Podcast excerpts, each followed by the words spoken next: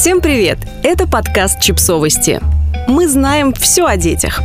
Три дня в саду, две недели на больничном. Почему дети так часто болеют? Спорим, вы уже не раз успели посидеть на больничном со своим ребенком. Злитесь, переживаете, что эта история с бесконечными ОРВИ тянется из года в год? Мы попросили специалистку клиники «Док Дети» Ирину Лысенко рассказать нам все о том, почему дети так часто болеют. Как педиатр, да и как мама, я не знаю ни одной семьи, где с походом в сад или начальную школу ребенок не начинал хватать каждое ОРВИ.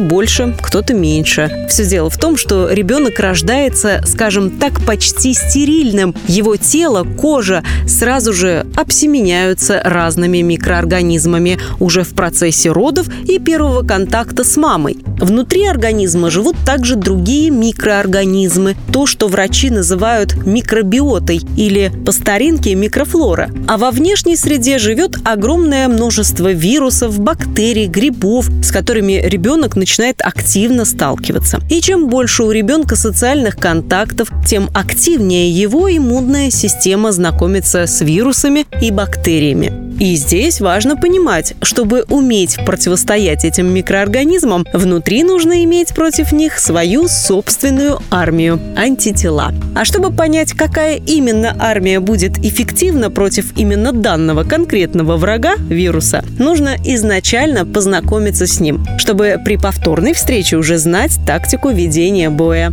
Проще говоря, нужно переболеть. Организм познакомился с данным вирусом, в дальнейшем он будет уже знать его и, возможно, переболеет легче.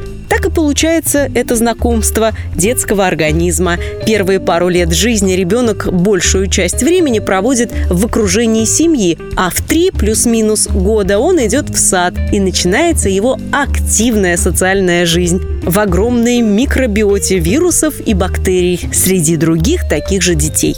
Вот почему дети в детских садах, а также школьники, которые не посещали детские сады, начинают болеть ну просто бесконечно. Так их организм формирует свой иммунитет. И вопрос не в том, почему мой ребенок все время с соплями, а осложняются ли эти сопли бактериальными отитами, пневмониями. Обычные ОРВИ свойственны всем детям дошкольного и школьного возраста. Вспомните себя, мы тоже в детстве часто болели, а сейчас уже реже.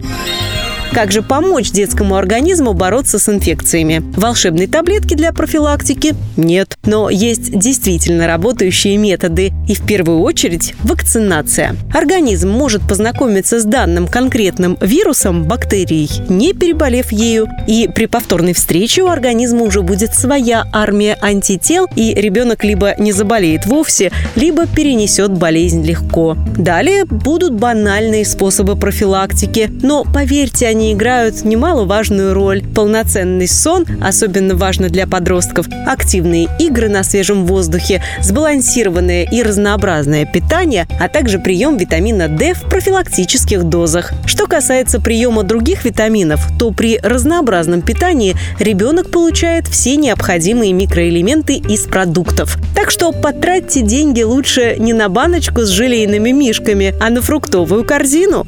И своевременно делайте прививки, в том числе и от гриппа. Поменьше вам всем ОРВИ. Подписывайтесь на подкаст, ставьте лайки и оставляйте комментарии. Ссылки на источники в описании к подкасту. До встречи!